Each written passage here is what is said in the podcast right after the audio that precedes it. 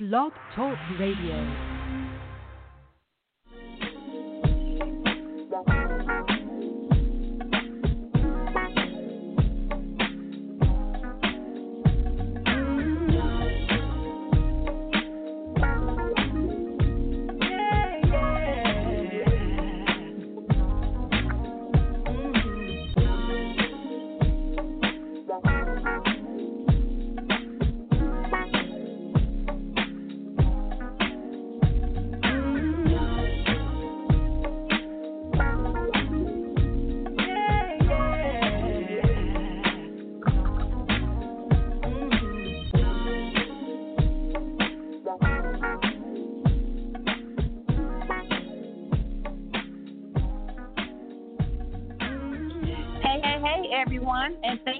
Tuning into the Good Grief Girl show. I am Dr. Shanae Gilbert. And I am Kiara Sine, and we're your hosts for Girl Talk That Heals. I'm so excited about today's show. Of course, we like to pump ourselves up about our topics, but this one is actually a little near and dear to my heart. Um, I have Mhm. experienced a portion of it, and of course, I have several friends who are currently experiencing it, and I think it's a subject that is not um, discussed openly, honestly, or Mhm. often. So Mhm. I'm so glad that we are here today to discuss being single, childless, and over 40. How Mm. about that? Yes. So I've actually Single, experienced childless, and single, over 40. childless, and over 40. All three at the same damn time. How about that? Well, you know I can That's- relate. Yes. And it- right. So it's Except like every part. part of it has its challenges. And I can't imagine experiencing all three at the same time because I've experienced childlessness, and it. Mhm. Um, I was I was 39. I think I was 39, right? I Mhm. was 38, 39 when I got pregnant with Kean, my son. So from the um, time from my original loss, because I lost my first son at Mhm. 30, so somewhere or 32. So between that time, I experienced not just childlessness, but that urge to want to have have a child. Because of course, some people are childless by choice; they have no desire True. to have children. That is true. Their experiences are completely different from those of us True. who have experienced childlessness and we have that desire to be a mother or father.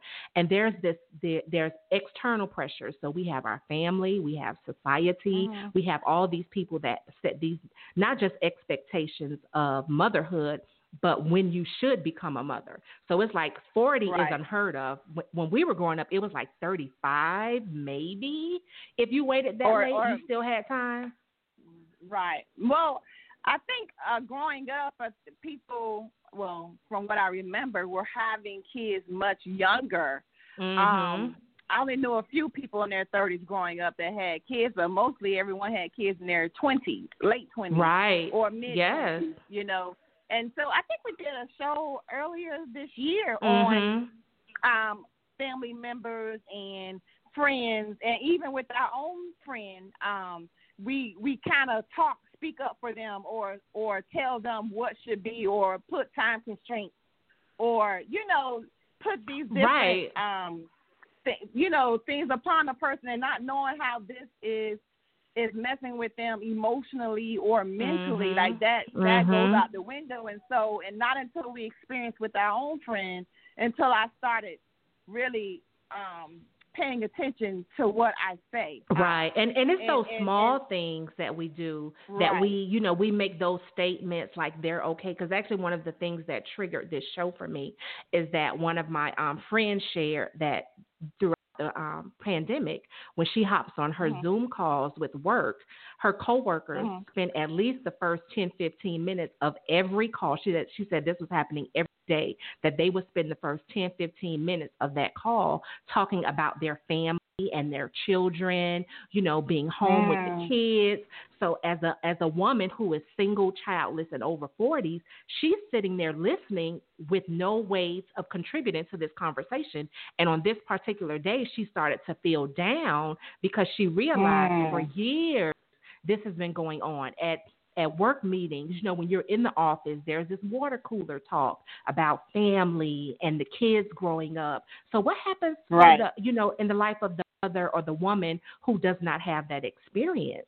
How does she contribute right. to those conversations? Or do we even save space for her where she feels comfortable talking about her dog or talking about the fact that she right. desires kids? Or do we meet her remarks with statements like, oh, you don't want to have kids? Or uh, this is one I think that is really popular will say, Oh, you can go have my kids for the weekend, or I'll drop my son off and you can watch him that's nice. It's beautiful. Right. I love to spend I love to spend t- time with your kids, but that's not my own child. That does not negate the fact that I have the desire to have my own children. So this is a very good discussion. I mean, I'm I'm looking forward to this because I love having different input and different perspectives, and I just think it's it raises awareness and it causes us to think twice before we say mm-hmm. things, mm-hmm. you know, how we operate around our friends who may be single and how we look out for one another. You know, how we check right. on each other during this time. You know, how, who's who? Because we do it in our family. Like, you know, I'll go out, then I'll come home, and my husband will go out, you know, and pick up items so we can take turns, you know, for the for the sake of safety. But if you're single, mm-hmm. how does who who helps you out? You've actually had that experience. So, how have you been navigating being single during the pandemic? Well, you know what I've been doing. Um, okay, so you know that I went um, through relationship counseling, right? Mm-hmm. Um, with Dr. G, and just to learn more about myself, um, so that I am more aware of who and what I want and for guys I need to attract because my thing was I kept attracting the wrong guy and I kept um attracting the guys who were just wrong, plain old wrong for me. So I just went I went through that so that I could learn more about myself, um, personality type, dealing with dates and things of that nature. So um how I've been finagling my singlehood is uh one of the things that Dr. G said was embrace your singlehood. So what I've been doing is uh, tapping into other skill sets of mine, um, mm. so that I could possibly draw in different uh, streams of income.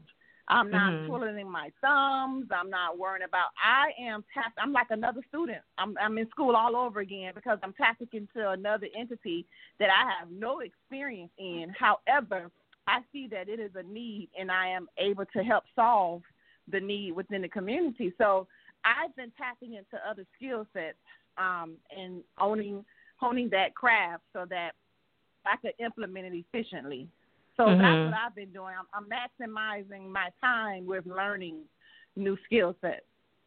That's a that good one. Sense. Yeah, that does. That's actually very good. So we're going to go ahead and bring in our featured guest for today. She is someone who is living and breathing this life as a single, childless woman over 40. And she has a very intriguing blog that she has on social media that um, challenges the way that we operate and our thought process. And and it actually causes you to look inward in how you treat people and ask yourself, are you leaving space for people who are single, childless, and over 40. So, Marie, we're so happy to have you with us. Thank you so much. I'm really excited to be here and to hear you say those things about how. I was late with my applause. oh my goodness. um, thank you so much to hear you say those things about I'm I'm most active I think on Instagram, but to mm-hmm. hear that that helps you look at your perspective differently. Wow. Mm-hmm. That Yes, it that does. means a lot to me. That means a because lot. Because I think it's those subtle instances where we just because of course most of us we tend to mm-hmm. focus on our perspective. We see life through our lens, and if and and mm-hmm. it's difficult one if you have not experienced something. Exactly. It's, it's hard exactly. to imagine what that life is. And then also, we become so consumed with our own lives that we tend to lose focus of the people surrounding us. And we may think it's not important when actually it is. So the, Right. your your blog is extremely eye opening. Oh, thank you. Yeah. Thank you so so much. Tell us And I- about your journey. Yeah. Um so I'm over 40. um and I did not plan on being here. I did not plan on being single and childless over 40. And I want to um acknowledge that my experience is different than like you had said child free people who choose not to have children and are single Mhm. some people also choose to be single and Mhm. they they have a very different experience but but I did not want to be here. I grew up always wanting to be a mother and so um some one of you was saying how you just aren't attracting the right guy and that was basically the last 20 years of my adulthood. I just never Mhm. found the right guy. And uh uh I feel like when when you say you're single at this age, people want to see a photo of you and find out what's the wrong thing, what's wrong with Mhm. you. That Mhm. that so you know they want to be able to identify it. But so many people who are single, it it's not that there's something wrong with them. It's just that's what happened. They just Right. never met the Right. right person. Right. And um, for me, some of that is due to uh, the environment I was raised in. There's some trauma in my background, and so I spend a lot of time working on myself and trying to heal those parts of myself that were um, maybe leading me to to seek out Mhm. men that weren't healthy for me. But um, Mhm. even with that work, sometimes you just don't meet the person, and Mhm. that that is that's the reality and so um i was 37 or 38 when my last relationship ended and i could see the my diminishing uh, fertility window and it was terrifying it was Mhm. absolutely terrifying and i i thought to myself i need to know that there's another path i need to be able to say there is another pathway I can take to find happiness for the next 40 to 50 years of my life. Mhm. How am I going to do that? And this, uh, my Instagram, my social media, that that's part of finding this is um, Mhm. trying to change a lot of the shame that I feel about where I am and find Mm. find my value and make a difference in this Mhm. world, even though I don't have a traditional path. Mhm. Mm. That's interesting. I love the way you frame that because it actually speaks to to the reality that for many, both men and women, singlehood becomes a lifestyle because as we know Mhm. statistically, there just aren't enough men and women for all of us to be in a relationship or at least a monogamous relationship at the same Mhm. time. So at some point there will Mhm. always be single people. So did you come to this resolve that singlehood may very well because Shanae is my co-host and we, and she's the single one. I'm Kiara. I'm the one that's married. So Shanae and I have actually have actually discussed because I posed the question to her: Is it do you believe that you may actually spend the rest of your life single? Is that something that you have considered that singlehood may just be your lifestyle, long-term lifestyle? Mm-mm. Oh, I'm sorry. This is for Marie. Yeah. no, you can answer. it's act- but I'm, I'm telling Marie that it's a discussion that we've had before, so I'm asking It- both it of you actually. It is. It is. And and I said no. I don't believe God put the spirit of singlehood upon me. It's just that um it's all in timing. I do believe that God is still working on who He has for me. Um Mhm. So that's my that's my perspective on it. I don't think I have the spirit of singleness. Um, no, I'm meant to be married. It's just that I have not attracted who God has for me. So that's why I went through that counseling session for four weeks. I had to, you know, learn some things, uh, what have you. But Mhm. um, Marie, I'm interested to know with you, Marie. Do you think? Uh, because well, let me pause. Let me go back because I often reflect on my family. I have two aunts that um, are not married. One has never been married. One was married, but she's now widowed. But it's like, man, my cousins often joke, "Are you gonna be on Robin?" Mm-mm. Nope. She's she's single and unmarried by choice, though. You know, Mhm. and, and the older you get, the more set in your ways you are. But I'm still Mhm. open for love. So, um, enough about me. Uh, Marie, sorry, Marie, what do you think? Do you think um do you think you'll ever um get married or do you think you'll just be single forever? Because I think it all starts with the mindset.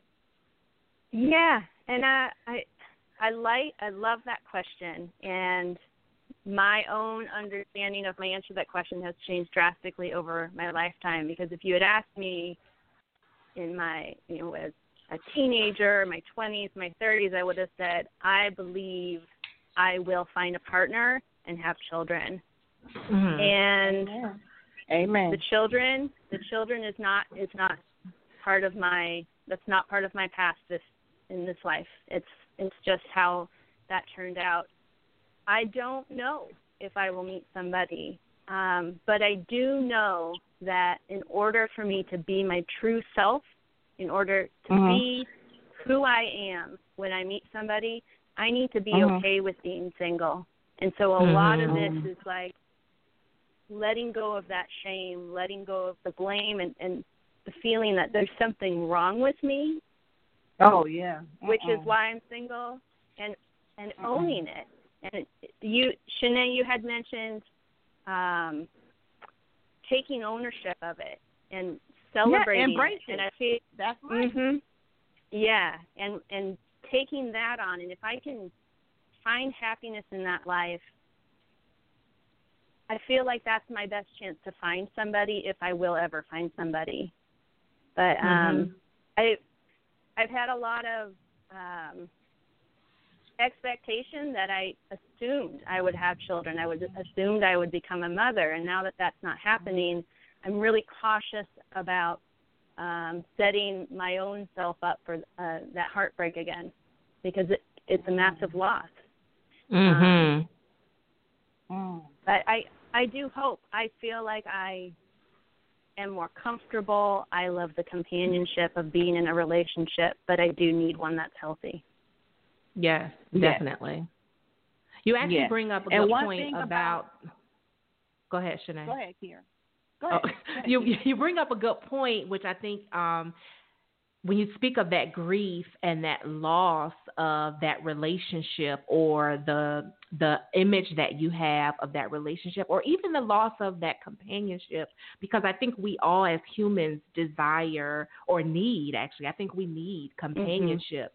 So, how has your Mhm. family responded to that? Are you are you in an environment where everyone is always playing matchmaker? Um, is everyone looking at you, of course, like something is wrong with you? Because I think that's common. It, at, regardless of your age, I think if you're single, people automatically assume that something is wrong with you. And after I would say 40, there we're definitely, you know, in society something has to be wrong with her. Because I've even when I try to set up some of my single friends with guys, and of course the guys are single too, but but yet they still ask, "Oh, what's wrong with her?" Well, what's wrong with you? Because Yes. you're single as well. So how is your fam- Right. how does so how does your family and friends respond to what's happening? Um, my family has been. I feel like I'm very lucky in my family. Um, my parents, my parents were married um, very late in life, and they got married in the 70s, and so they had faced a lot of societal input on their own timeline, Mhm. and so I think for my parents, they've they have not put that pressure on me until recently. Mm. um, but my my siblings have been wonderful. We're all my siblings and I are very close. Um, Mhm. uh, my sister in particular, she she doesn't ever say anything to me that's like there's something wrong with you or you need to meet somebody. She is perfectly fine with me staying in this lifestyle or changing. Mhm. She she loves me for who I am. So I'm very lucky Mhm. in my family. Um, That's good. friend group has been a little challenging. Um, you know, I've had friends from college who would get married and have kids, and I'd seek out new friends who had time, and the same thing would happen. So I kind of feel like I'm on my third round of friends who are now Wow. starting to get married and have kids, and so Hmm. They That's interesting. See, I wouldn't think about that because that is true. Your friend circle changes, of course, as we experience life. So I can Mm-hmm. imagine how, you know, as the group gets married and have kids, of course, their lifestyles change. So where does Mhm. that leave you? That's an interesting point. I love that. Okay, very good perspective. Hmm. Yeah, it it it's interesting because when as I've seen my friends become mothers, they gain friendships. You know, I'm not Mhm. I'm not leaving them. I'm still supporting them through their pregnancies and their ch- their children. Um, but they gain other friends who are mothers through groups that they're involved with. Um, but it's it's a loss for me. Their their Mhm. attention is elsewhere as it needs to be. But as I've progressed these last two decades, it's just a massive die off of social support, and it's it's something I didn't really realize until uh, a year or so ago. I, I'm in a, um, a friendship group uh, for women who are childless, and there was Oh. a lot of things I didn't realize happened to me also were happening to them, and this social addiction really Mhm. you just lose all your friends is it's hard because you're dealing with this grief and yet you have less support than you used to. Right. Hmm. Wow. Wow. That's good. So, what are some of the things that you all discuss in your group? Like, how are you all managing your emotional state with this? How are you pushing through? How do you all support one another?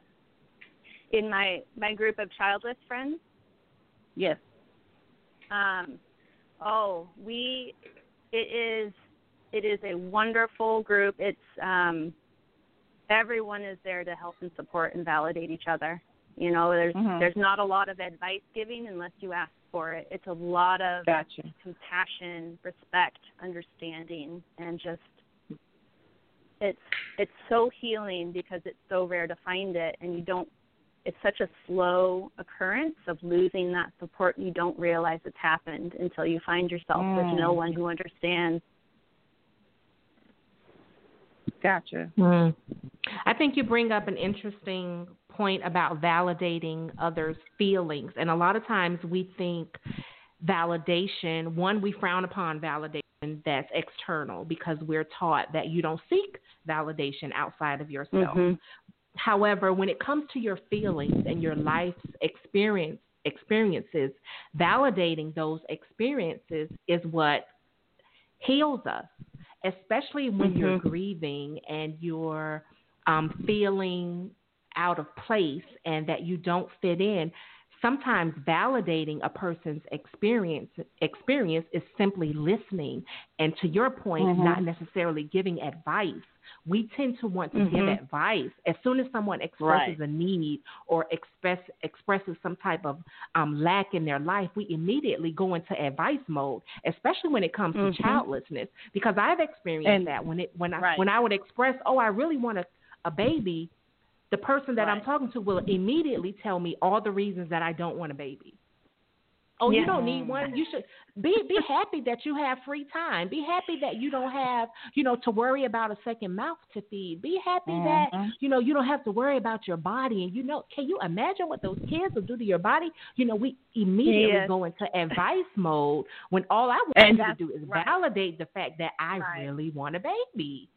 Which is Yeah. what happened to one of our friends when she stated, you know, she really thought that she would have a child by now, and she ran into some, you know, as as women, we run into different issues with our reproductive system, and so um, I can recall that day just as clear. And we all said, well, why don't you just adopt, or or why Mhm. don't you think about fostering? She was like, well it's not that I can't. It's just that I thought I would have my own child naturally, and that Right. kind of Yeah. stung a little bit because I never, I never looked at it from her perspective, you Mhm. know, and so Yeah. that's why I I have really like watch really think about what I say before I say it because I'm like, wow, okay, and we didn't, you know, we didn't mean any harm, any harm, but right? you know, but I I understand what she's saying. You know, no, I I wanted it to come. I wanted my own child It's not that I Mhm. can't adopt or foster. It's just that I thought about. I always thought about having my child naturally. You know, and here we Mhm. are. Oh, just think about adoption, or why don't you think about um uh fertility, doing fertility or whatever? And she was like, "That's a lot of money." You know, it's just a lot. Mhm. And so, because um the three of us had kids or had experienced, um, you know, having a child, it was so easy for us to just come out and say that without thinking about her wanting to experience childbirth naturally. And so, Mhm. Right. um, I apologize for that, and that really opened my eyes. And so from that point on, I was like, I need to be cognizant of what I say because I I wasn't looking at it from her perspective. Yeah. Yeah. well, and I can remember times I've said the same thing when I was younger. You know, and I didn't I didn't realize I was going to be childless, and I've said those Right. things. Well, you know, what about adoption? And it's it's the I think um you just don't have that understanding or that perspective. You don't know, and and there is a big society throws these very supposedly easy fixes at the situation to kind of uh, fix that discomfort with with the potential loss there, and Mhm. they're not they're not easy. They're not easy fixes. And also, I sometimes want to ask uh, mothers, why didn't you adopt? Exactly. Mhm. Yeah. right? so why did you have your child actually? Why didn't you just adopt from the jump? That- Right. I mean, honest, honestly, that's the same thing. That's what we're telling the woman who hasn't had that experience. That oh, it's no big Mhm. deal. Go adopt. Go, you know, mm-hmm. try some other alternatives. So I it's definitely one of those areas that we need to be careful what we say. We need to think Mhm. about what we're saying and imagine ourselves in that person's shoes. So it's definitely about empathy. We have to, you know, Right. empathize with that person that they did not have that experience and there's grief attached to experiences. So not having that experience can foster grief. So this has been a great chat, ladies. Let's take a quick break. And when we come back, we'll continue our discussion on being single, childless, and over 40. You're tuned in to the Good Grief Girl show here on Blog Talk Radio. We'll be back right after this break.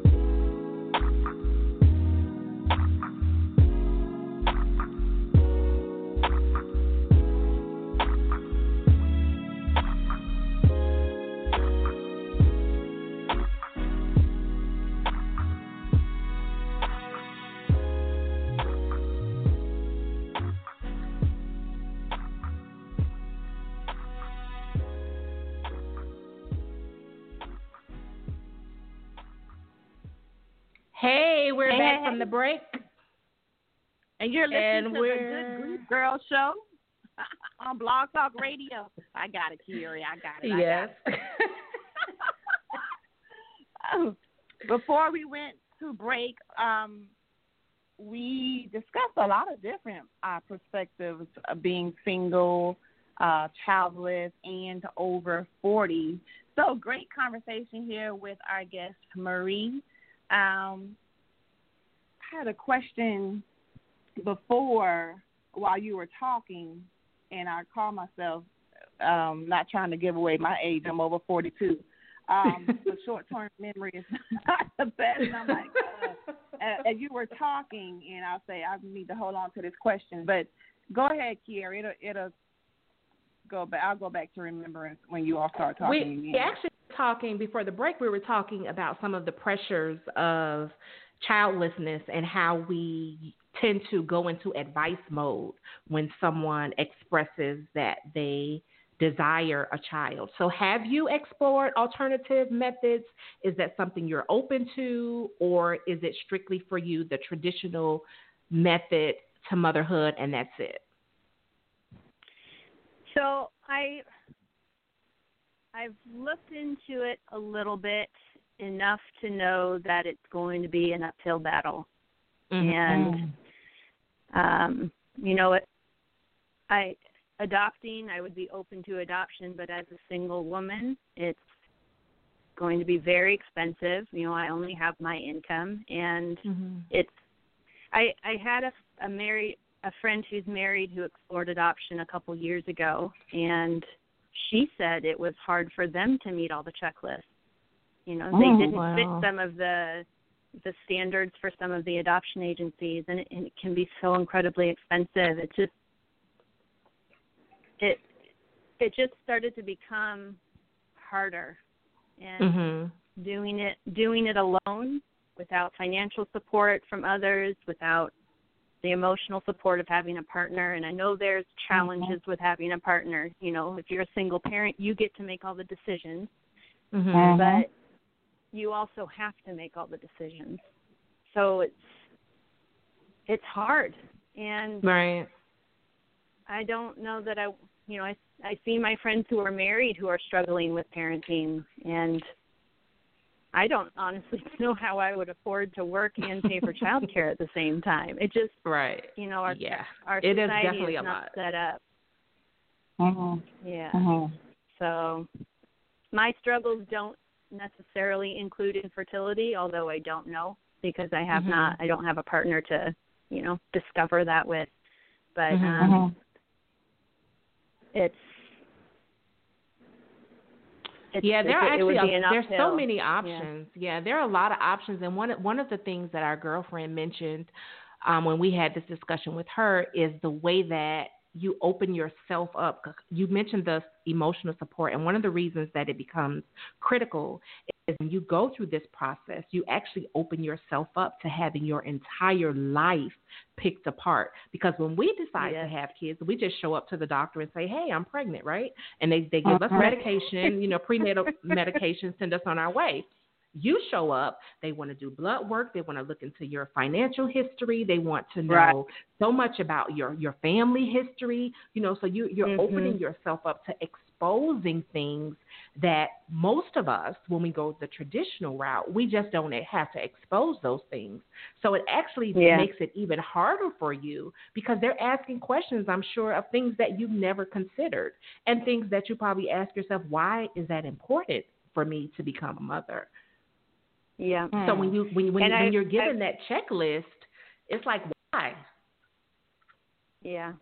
It really opens you up to having to justify your worth. And I know in some mm-hmm. countries if you're over a certain weight, they won't let you adopt. And like, wow. Really? Wow. Wow. Yeah. Like to think about how that impacts your self worth on a daily basis as it is.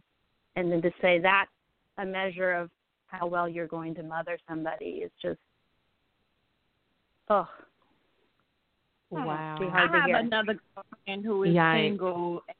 Uh actually um yes she's over 40 as well and she's looking into um foster being a foster parent. Um because she too thought she would be married by now. Uh, have had a child by now. Um and she's still holding out for a husband. She has not given up hope, but she said that she still has to keep moving. She has to keep mm-hmm. moving and not staying idle, waiting for Mr. Right to find her. She has to keep living and keep moving. So right now, she's in the process of trying to um, move. You know, um, get a new house and also go through the um, the steps of being a foster parent because um, mm-hmm. you know she she stated that she didn't want to keep waiting for mm-hmm. Mr. Right. She said she's she has to keep living her life, and this has always been a dream of hers to become a mother, and so she um, starting with foster parenting. Yeah, there's yeah. actually there are several. We discussed the alternative. right. Go ahead. Go ahead. And some of the other alternative routes to motherhood is actually through nieces, nephews, and godparents. And Marie, you had a very, very intriguing blog where you talked about being a godparent and how many of us who become parents ask our single childless friends to be a godparent to our kids. So you you talked mm-hmm. about how that even can become a moment of outcasting because you have friends who keep having babies and it's like you're waving your hand like hello so no one's going to ask me to be a godparent? Tell us a little more about that experience. Yeah that that has been quite painful um mm-hmm. and it's become more painful the older i've gotten. So i have helped many very close friends through you know meeting their partner getting married getting pregnant and i've been part of i i love helping with babies i love holding babies. It's just something i've always just had this real affinity for but i've never been asked to be a godparent and it wasn't something that i thought about really until the last couple of years when i was like all of my very close friends have had their children. And my uh the, the siblings I have who have had kids haven't asked me, and so it's this sense of why haven't they asked me, and also you don't want to ask them because what mm-hmm. are they mm-hmm. going to say, and how hard is that going to be to hear? Mm. So, mm, and at this point, I'm I'm not pursuing a lot of friendships with women who will soon be pregnant. It's too painful for me at this point in my grief. I'm mm-hmm. hoping to get to a place where I will be able to have friendships with people who are having babies right now. But because of that, it feels like I don't have the opportunity anymore because my friends' kids and my nieces and nephews are they're here and they're not having any more kids. So it's this this arena that's a possible way to be kind of honored for your connection and your relationship with these children and um to not have been chosen for that. It feels like I wasn't chosen by a man. I wasn't chosen to be a godparent. It can feel very mm. invisible. Mm-hmm. Yeah. Mm. That's amazing. I I actually we have I've single like right isn't when she, when I read it I'm like oh my god now we have single my son has a single godmother and a godfather. However, that decision was very intentional for my husband and I, and it's because both of those people have experienced child loss. So we intentionally mm-hmm. selected them because one, we've experienced child loss, so we know the emptiness that they may be feeling. So this was mm-hmm. our way of including them in our journey. So it was very intentional for me, for someone who has had that experience.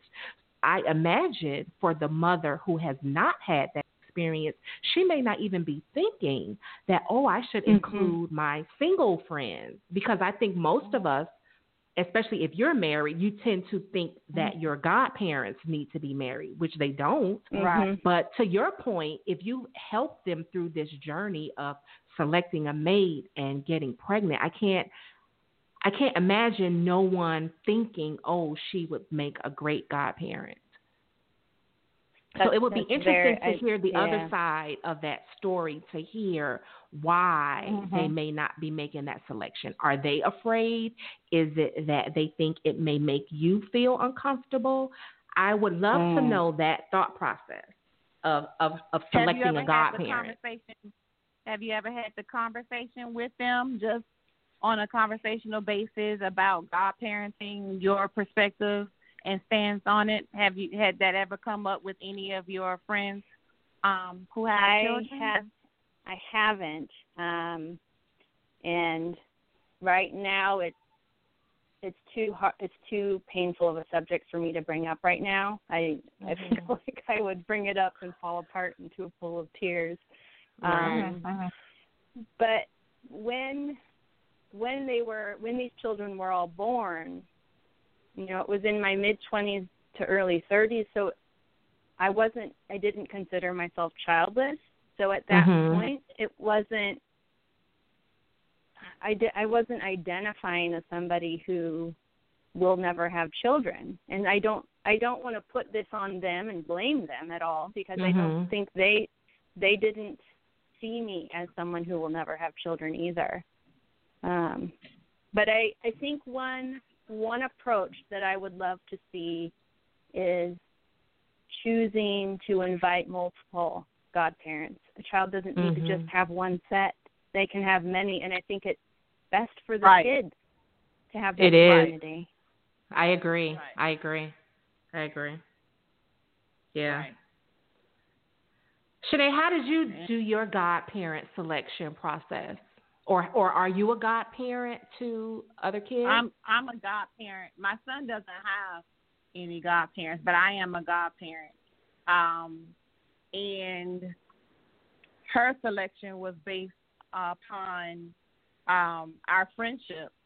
You know, um, she just went off the friendship and how she viewed me, and uh, should something happen to her, she knew I would um, be responsible and dependable to step in and help when needed. mhm. She thought future. You know, you know, most times when people, sometimes I should say most times, sometimes when people choose godparents, it's for different reasons. But she was looking for long-term future type of things. Should something happen to Mhm. her, who could she have in her child's life that would do right by him uh, and be dependable and responsible and in step into the role as a motherly figure, um, Mhm. so that he doesn't have any gaps with not feeling loved or feeling abandoned. Does that make sense? Mhm. Yes. Yes. Yeah. It's interesting how our age affects our um, perspective because I, I I attribute a lot of my perspective on motherhood to my age because I became a mother later in life. So my Mhm. selection my selection process of a godparent was totally different than what I imagined it to be when I was younger. As an older Right. parent, I was very intentional about creating a community for my son. So I, I don't even think I, at least not me personally, my husband may have thought about it, but I didn't think about um, later in life or if something should happen to me, who would take care of him. Really? I was I did not. I was focused on now like what kind of village could I create for him and I and that's what I did. Or at least that's what I tried to do. And to Marie's point, I actually wish I would have selected more godparents cuz that's what Yeah. I mean, I have friends but we have we have two sets of godparents and I I probably would have went a little further had I not felt like it would have been so untraditional. Because when I was growing up, mm. like in church, like you had to be pregnant. I mean, you had to be married. You know, like they would sit down one person if they wasn't married. Like only the women can. It was just so many rules. So I had this. Right. Yeah, so I had this this picture of what it should be, and I and I even in that made my own selection. But I was like, okay, so I can't have like 10, 15 godparents because that's you know that's not traditional or that's not the quote unquote way to do it. But I now that I'm you know in the midst of this conversation, I actually wish that I would have selected more. But I was definitely trying to create a village, a, a current village for my son. hmm Yeah. He indeed has one. Yes, he does. Because So- you you realize that that is necessary. You understand the Right. the the the twofold blessing for not just him, but for all the people's lives that he's in. Because I I I believe that. I don't for one second think that his birth was just for me or my husband or our family. I think I was meant to share him, and because I have that view, it's like okay, I need to create this village of people who will not just bless him, but will be blessed by him. So that's what I've Mm. tried to create. Mm. So yeah, Beautiful. Makes sense. yeah, Makes sense. yeah. So let's take one more break, ladies, and when we come back, we'll wrap up this discussion on being single, childless, over 40. We are enjoying our discussion with Marie, who is joined with us here on the Good Grief Girl Show on Blog Talk Radio. We'll be back right after this break.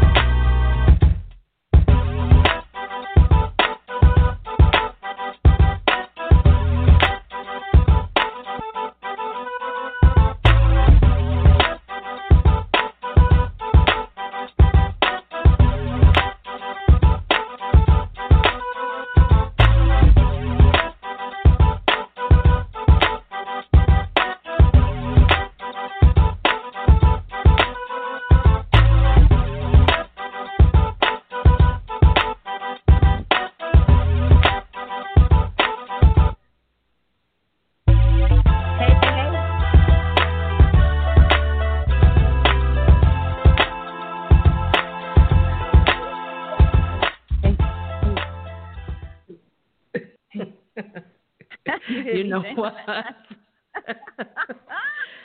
Ladies and gentlemen, Shanae Gilbert refuses to enjoy the break in the song. Girl, you always want to speak over the breakdown. I love that part of the song. Okay, so go ahead. hey, hey, hey, we're back, and you're listening to the Good Grief Girl Show on Blog Talk Radio. Uh, we have, uh, we, meaning here, and I have had a, I mean, very insightful guest on this evening. Marie, uh, I can't thank you enough. You've, you've made me more aware, more cognizant, um, which is good because sometimes we get caught up in our own world so we don't really think about um, other people's perspective when different topics come up. And so this is good. I've been practicing it, but this is just more confirmation that I need to be um, aware. I need to be in the moment. I need to be present and um, recognize or just take a step back to honor what the person is going through and listen. Mhm. I, I, I do I do listen, but I need to listen more, you know. And so, thank you for sharing your story and continue to share your story because know that you're not alone. You're Mhm. just not. Know that you are Thank not you. alone, and, and that there is. You do have a village, and I'm glad you have attached yourself to a group of uh, women who um, are going through the same things, and you all validate one another. You're there for one another. You uplift one another, and so continue to do what you do. Um, if it's okay, out um, and outside of this broadcast, I want to um, give you a few numbers as well of people you may want to consult with to help you push through what you're experiencing because I'm here to uplift wherever I can and I I accept it as well. I I would hope that someone wants to step in and uplift me in areas where needed. So just know you're not alone. Mhm. Thank you so much. Thank you. It it can feel very isolating and lonely and pregnancy announcements come up all the time and you just feel like Yeah. everyone else is moving along and Mhm. you're not. So thank you. I very much Um, appreciate is that. this is this friendship community? Is it on Facebook or is it on IG? Do you mind sharing it if you can? Oh, absolutely. It it's on its uh it's on its own platform, I guess. It's called um Gateway Women. Gateway Women. Okay. Gateway Women, and it's international. It's based in the UK, and um, the woman who founded it, her name is Jody Day, and she wrote just an incredible book that I've been help. It's been helping me kind of learn and process and heal Mhm. through the grief. Okay. And her book is called Living the Life Unexpected. Mm, that's a good one. We're definitely going to look up those resources so that we can share with our community. You talked about the isolation, and um, I think there's not only isolation because you have not or you can't interject into those experiences, but I also think that we create isolation because we make it uncomfortable for you to actually express how you're feeling. And we spoke about this. We brought it up on the, in our last broadcast where we talked about disenfranchised grief, and it's it- it's heavy in the child loss and miscarriage and um, Mhm. infant loss community where we try to minimize people's experiences because they don't equate to what we think should be a valid loss. So for Yes. the infant loss community, it's if your baby is stillborn or if it's a miscarriage. Then when it when we discuss miscarriages, it, it becomes is it during week 30 or is it during week seven? So that so we want Right. to valid, we want to invalidate people's experiences by saying, oh, that's not enough for you to be mm-hmm. grieving.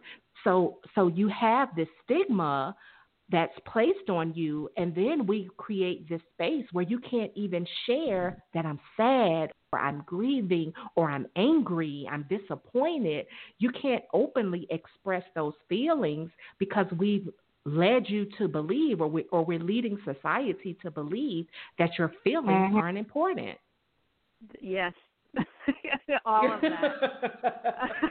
yeah, so and, and I've even had friends when I've told them um uh, how frustrated I am with dating and just not meeting a right guy.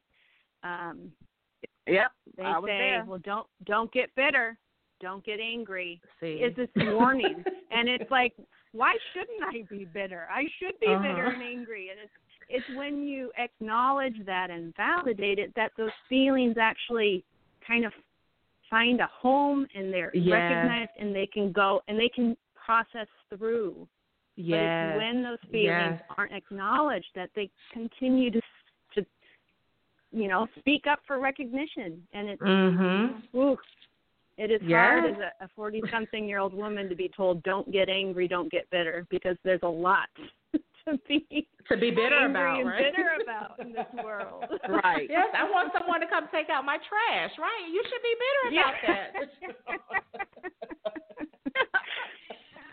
yeah, and Yeah. I think this, our society doesn't do grief very well, and it it's Mm-mm. one of the reasons I love your podcast so much is you guys are highlighting this thing that we don't do well and Mhm. this discomfort with this loss and you know sometimes you, people just need you to sit with them and say this this sucks Yes.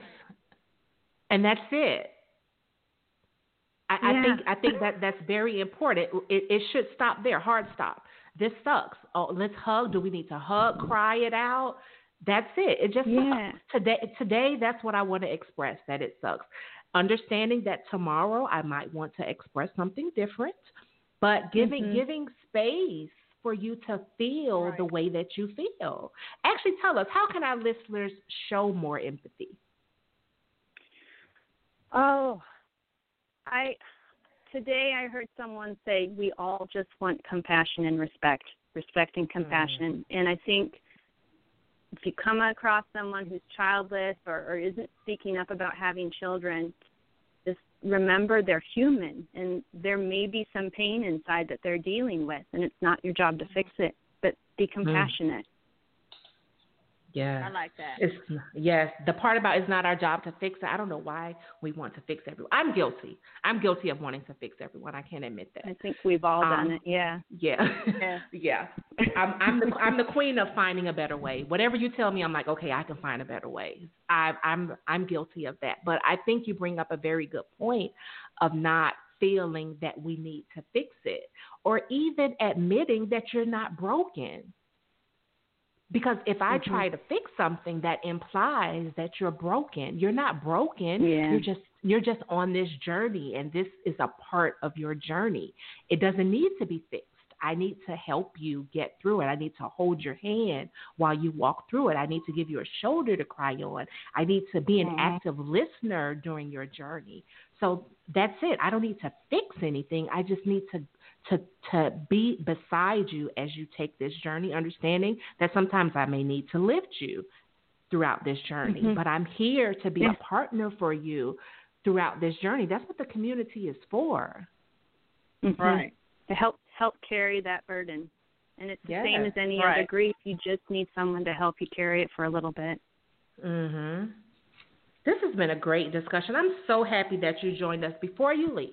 I need you I need you to identify for us one myth. I have I have one that I think that I would say, but of course, we want to hear from you. What do you think is one myth about people that or women that are single, childless, and over 40? That they're weird. You know, they're Mm. smelly, they're weird, they don't socialize well. It's this kind of crazy cat lady myth, you know? Uh-huh.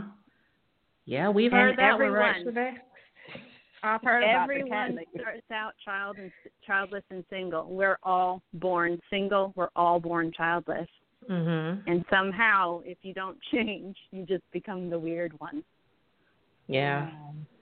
and you're not broken. I, I think if we could get Mhm. anything um, across to our community is to not frown upon this part of the journey. Because of course we all have our different struggles through life. We have our different plans that did not come to fruition.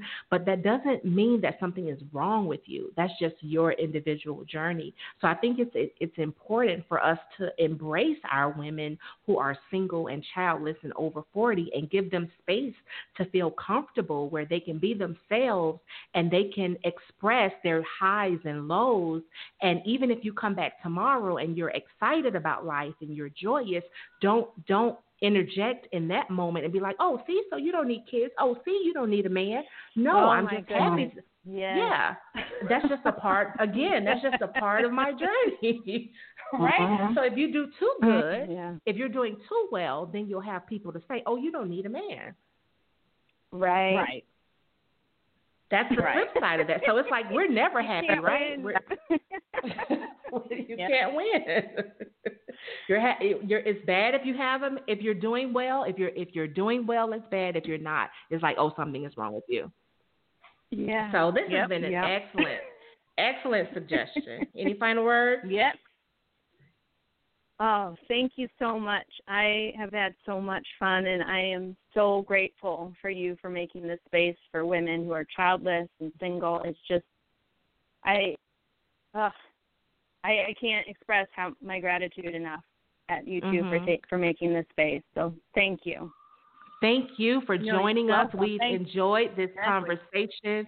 You've been very Yes. insightful. T- you've shared your perspective that I'm sure will add perspective for not just us, but our listeners. So we definitely thank Right. you for joining us and sharing your life with us. We appreciate it.